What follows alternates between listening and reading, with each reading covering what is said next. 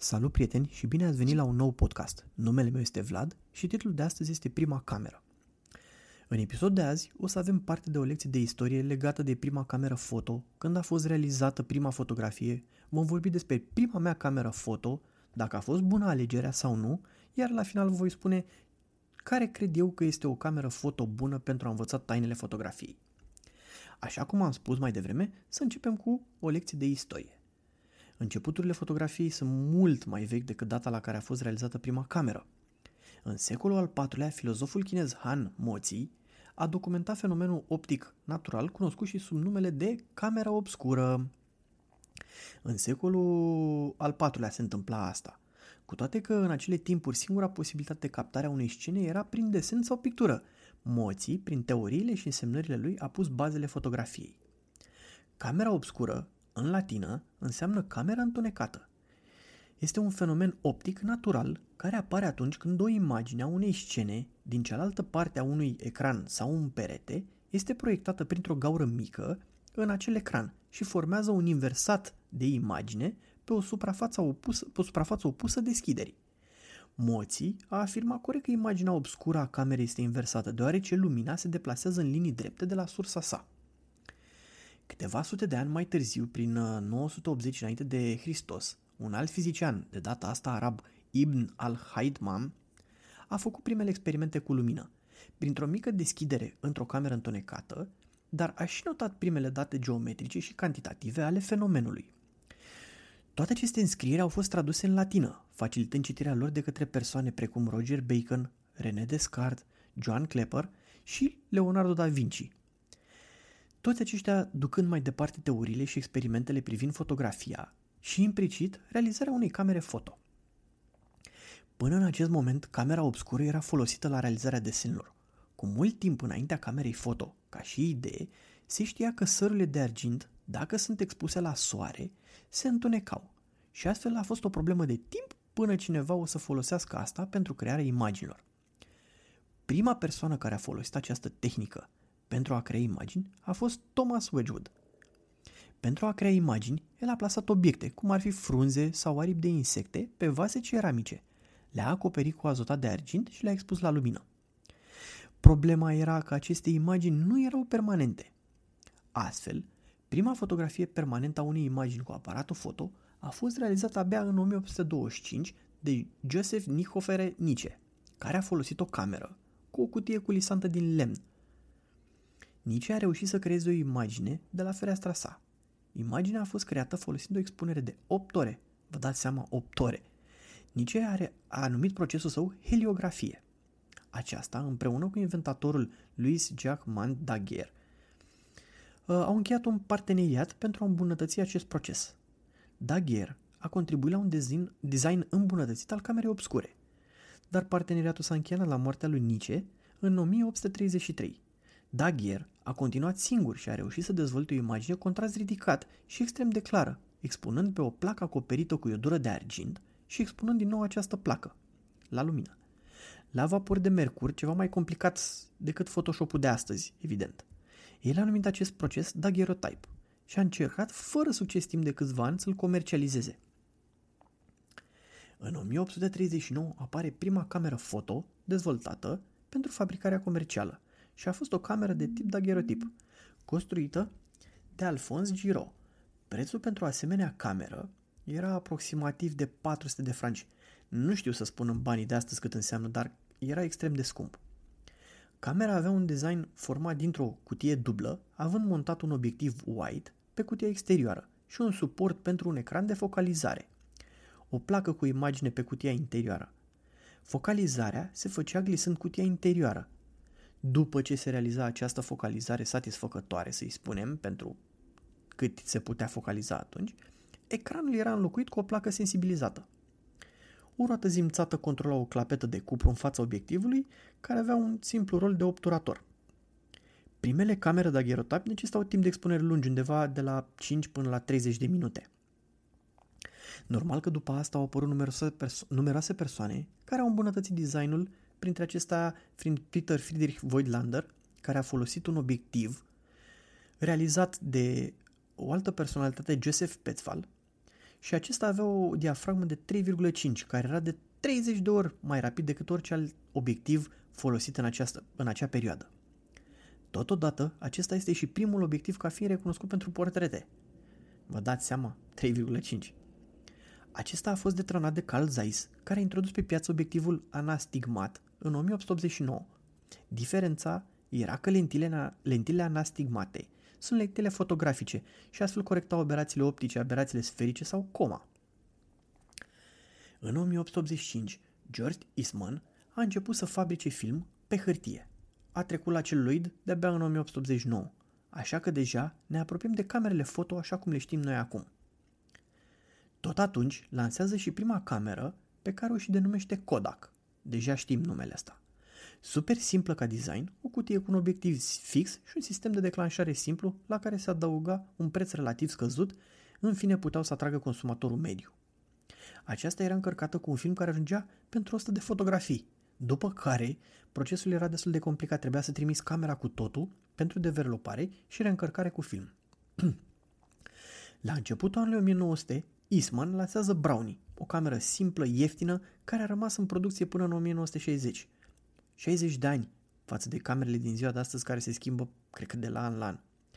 Astăzi s-a ajuns o cameră să fie un an păstrată până să lanseze un model nou și atunci țineai o cameră peste 20 de ani pentru că nu avea ce să se strice, nu prea aveau mecanisme, erau atât de simple încât nu prea aveau componente.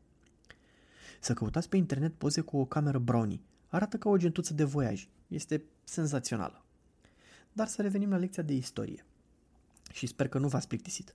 Următorul pas au fost camerele pe film de 35 de mm și aici Leica a excelat cel mai mult. Din competiție, la acea vreme s-a remarcat Contax și Kodak cu al său Retina 1, iar în 1936 apare Canon, care devine popular în Europa datorită soldaților care se întorc acasă din Japonia. Acum cu o piață diversificată în privința producătorilor, designul și dezvoltarea prind un avânt uriaș. Apar primele camere SLR și cele de medium format. Din inovațiile în această perioadă se remarcă duflexul maghiar, dar rafinat aproape im- imediat de către Contax, și anume primele camere care, care folosesc pentaprisme, facilitând mutarea vizorului de la nivelul taliei la ochi, dar și oglinda cu întoarcere care nu mai necesita stuparea vizorului în momentul declanșării.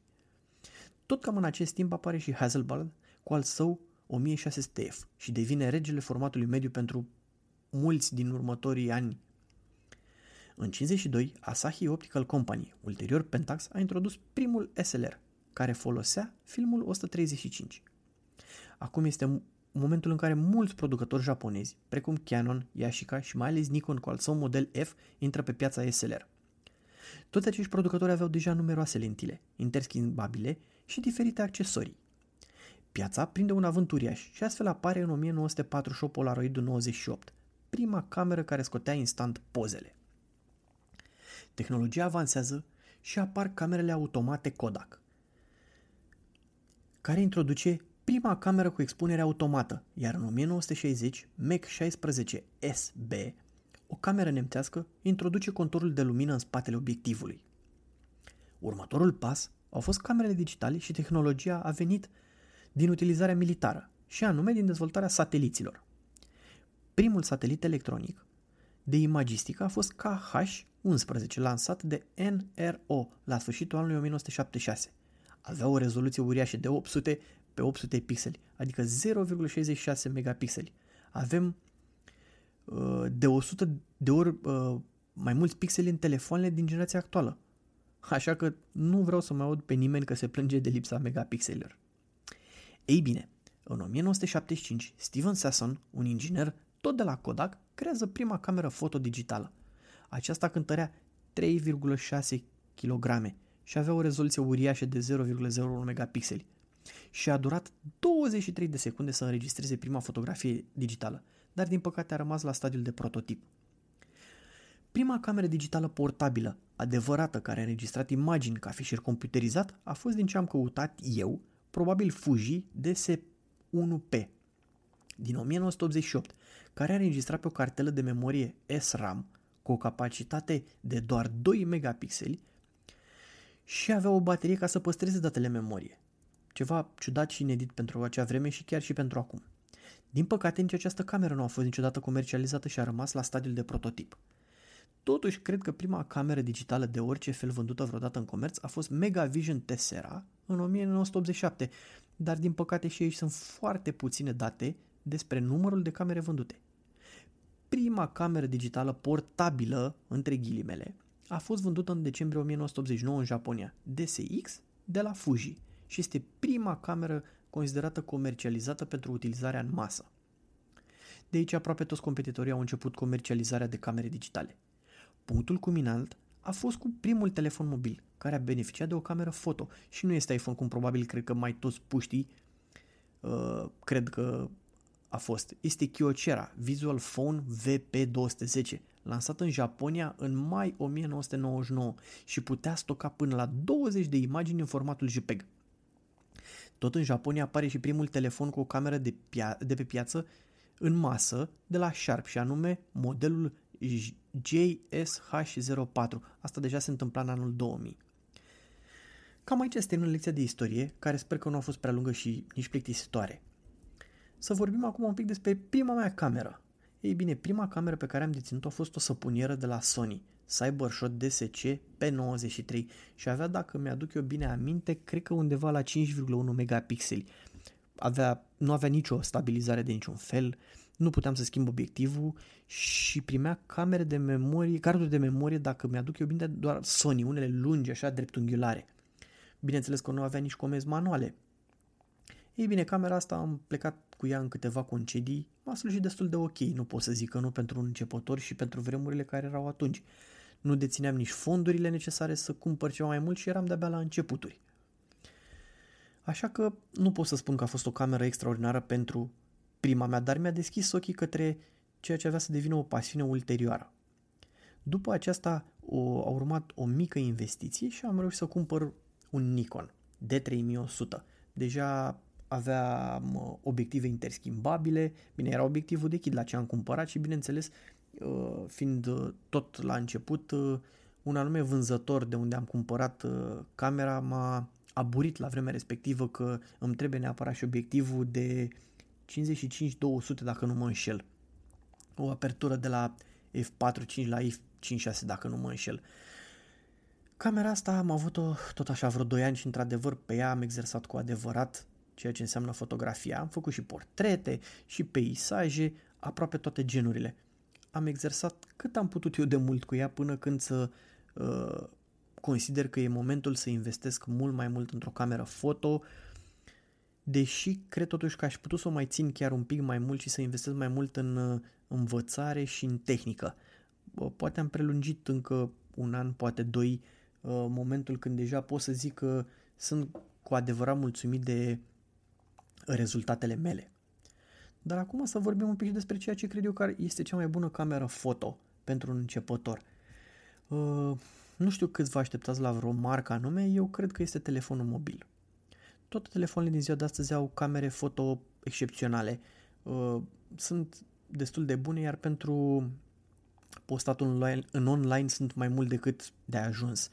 Uh, am telefoane la, cu, uh, în urma cărora eu am printat fotografii chiar și 80 cu 60 la dimensiuni făcute cu camera foto. E adevărat că dacă te uiți de aproape o să vezi diferențele, dar nimeni nu se uită la o fotografie de 80 cu 60 probabil mai aproape de un metru, ceea ce este de ajuns și va fi uh, și consider eu că este mai mult decât uh, util. Așa că cel mai bine folosiți telefonul, îl aveți în buzunar, exersați cu el uh, încadrarea, coloristica, unele din ele chiar au uh, câteva setări manuale, învățați-le și pe acelea și vă folosiți de toate astea și de-abia după aceea cred că e momentul să faceți pasul uh, pentru o cameră foto care necesită clar o investiție mult mai mare, timp mai mult de acomodare, programe speciale deja pentru editare, pentru că nu cred, sunt foarte puțini care reușesc din cameră efectiv să scoată imagini uh, gata de printat. E, și chiar și aceea, în momentul printării, folosesc anumite programe pentru a perfecționa imaginea pentru print, având în vedere că uh, o imagine printată pe diferite medii nu va arăta la fel. Așa că cel mai bine folosiți telefonul cât puteți de mult, exersați, postați, sunt chiar și programe online de editare care vă pot ajuta destul de mult uh, să avansați cu pasiunea și poate cândva puteți să deveniți pro. Ce înseamnă pro? Ei bine, asta cred că este discuția pentru o altă dată, nu este momentul acum. Sper că v-a plăcut episodul de astăzi. Uh, dacă aveți posibilitatea să-l share mai departe, să lăsați câteva comentarii sau să intrați pe site-ul meu să vedeți câteva printuri care sunt la vânzare, v-aș mulțumi enorm. Până data viitoare, uh, vă urez lumină bună și vreme frumoasă. La revedere!